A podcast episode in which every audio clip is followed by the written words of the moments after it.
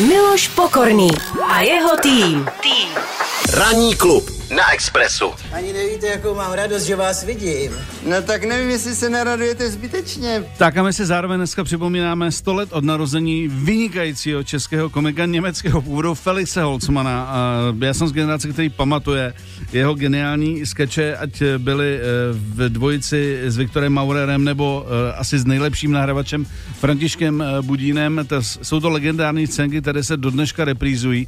A Felix Holzman byl nejen proslulý svými kulatými brýlemi a tralaláčkem, což byl vlastně jeho kostým a takový ten vošundělý baloňák, ale naprosto uh, úžasným specifickým stylem humoru. Teď se tady o tom bavíme mimo mikrofon, že byl navíc velký perfekcionalista, takže nějaký velký improvizace nedovoloval. Chtěl, aby jeho nahrávači, který jsme teď částečně jmenovali, uměli text naprosto brilantně a doslova a nic se tam neměnilo.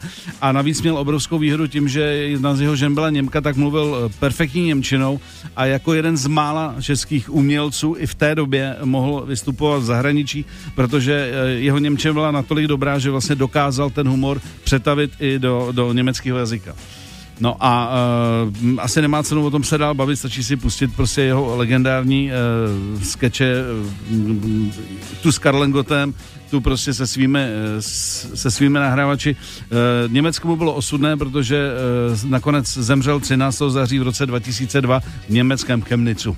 Ano, v osmdesáti letech, ještě předtím, těsně před smrtí, dostal platinovou desku od Suprafonu, protože jeho mm. CDčka, jeho desky se prodávaly velmi dobře. No, není se čemu divit, tak můžete dneska oslavit z té narozeniny tím, že si třeba zapnete nějaký videoportál a tam si pustíte všechny jeho cenky, jich tam přehršel. Včetně a. třeba té, řekl bych, možná nejlegendárnější. Mm.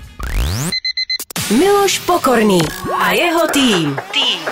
Ranní klub na Expressu.